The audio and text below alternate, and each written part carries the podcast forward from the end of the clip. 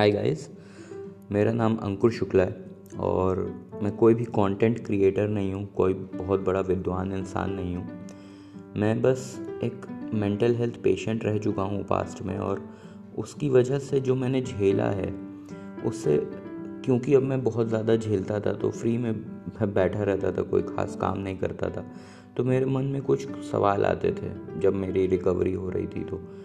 तो उस रिकवरी के दौरान मैंने देखा कि कहीं ना कहीं बहुत बड़ा रीज़न हमारे मेंटल हेल्थ इशू का टेक्नोलॉजिकल एडवांसमेंट भी होता है।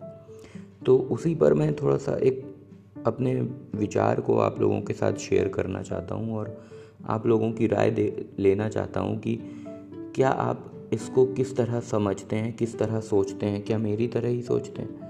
तो उसी पर है तो देखिए, मेरा पॉडकास्ट सुनिए और बताइए।